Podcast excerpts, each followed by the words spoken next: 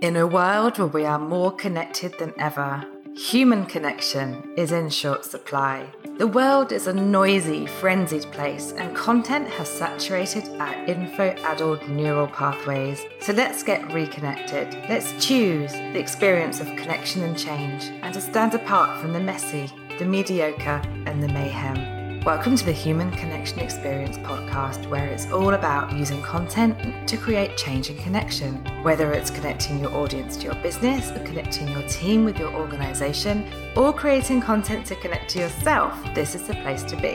Hi, I'm your host, Jo Gifford. I help founders and CEOs and unboxed leaders create, develop, and manage content that creates change.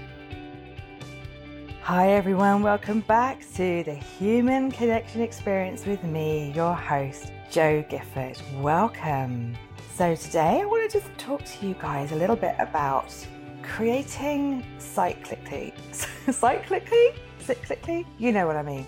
Creating with ebb and flow, and how that might match up if you are running a startup, a scale up, or you're part of an organization. Because I'm aware that often I, particularly in my body of work, talk about the need for space, for rest, for creative thinking space, and to work on your content when your energy is in the right place, when the ideas are aligned, when your values are aligned, and you are coming from that real place of true resonance and alignment. But what happens if you're the CEO of an organization or you are running a startup and you need content out there regularly, can we afford to have days or hours walking in the field, waiting for ideas to drop, or creating wonderful white space and trusting that the content will arrive, right? That can feel quite nebulous and it can feel quite unproductive if you are in charge of or responsible for making sure that your message is getting out to the world.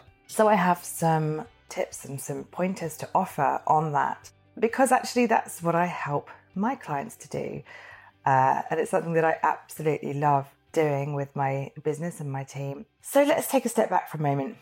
You are perhaps a CEO, you are running your own business, you don't have time to be creating the content, writing social media posts, creating wonderful blog posts that are resonant with your audience, and doing your podcast recording, and doing any guest slots that you are doing, and outreach for maybe mainstream media or guest websites. Whatever it is, all the stuff that can really help to leverage your brand, to create an imprint on the interwebs, all of that stuff and here's someone like me saying, hey, you need to make sure that your energy is all aligned, that you are creating from a space that's resonant. But you're like, yeah, but Jo, I also need to get some stuff out there. So here's a couple of things that I offer for you by way of advice. Number one, check in with yourself. I want to say before you wreck yourself, but uh, that just shows my age. Check in with yourself with regards to what times of day perhaps you feel focused and productive? You know, do you find that in the morning you love to rock up, do some pieces of work before either the Slack starts pinging or the phone starts ringing or all those things start happening? Can you create a habit that you are outputting some content in a way that feels aligned to you. So, partly, part of being aligned with how you create is noticing when you are in that space that's conducive to outputting, whether it's recording some audio to work with later as a transcript or you're writing, you know, does it feel good to you? And if so, when feels good to do that? Number two, can you batch some things? So, do you find that it's useful to block aside an hour or two or a day or an afternoon, whatever feels good, where you can create in bulk some content, whether that is you sit down and you record a handful of podcasts, or you are writing a blog post that can be used for social media posts. However, you love to create and whatever is aligned with you and your business goals and your way of creating, can you actually block out in your diary some space to do that, knowing that it's done? This is something that I do at the moment is a couple of times a month I just block out a morning or an afternoon and I record my radio show for Wellbeing Radio. I record some content for Level Up TV, the channel that's starting soon on Roku. I record any podcasts that I want to, and I make sure that I have space away from client calls or delivery stuff where I can just be in that creative space. And what I've chosen to do is to select days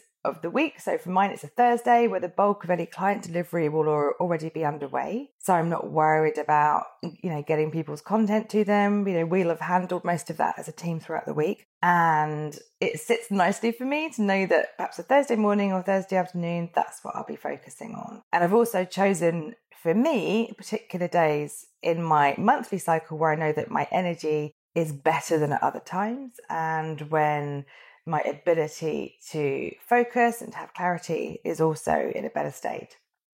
So, the third thing that you can do is begin to outsource, right? Because remember, you don't have to do everything. You might be responsible for getting this stuff out into the world. And if you're not at the stage where you have a digital team in your organization or you have a full team service as part of your business, then you can begin to outsource some things as part of your content creation. Now, one of the products that we've been offering recently as my Changemaker content team is offering a really easy content package um, on a monthly basis where we send you some prompts and clients record three to four minutes of audio. So they're done and out. And we then send back two blog posts fully written up, uh, eight social media posts written, designed with researched hashtags, with a data tracking sheet, all loaded up in a beautiful Asana board for you with a mini strategy, right? So my clients can just drop some audio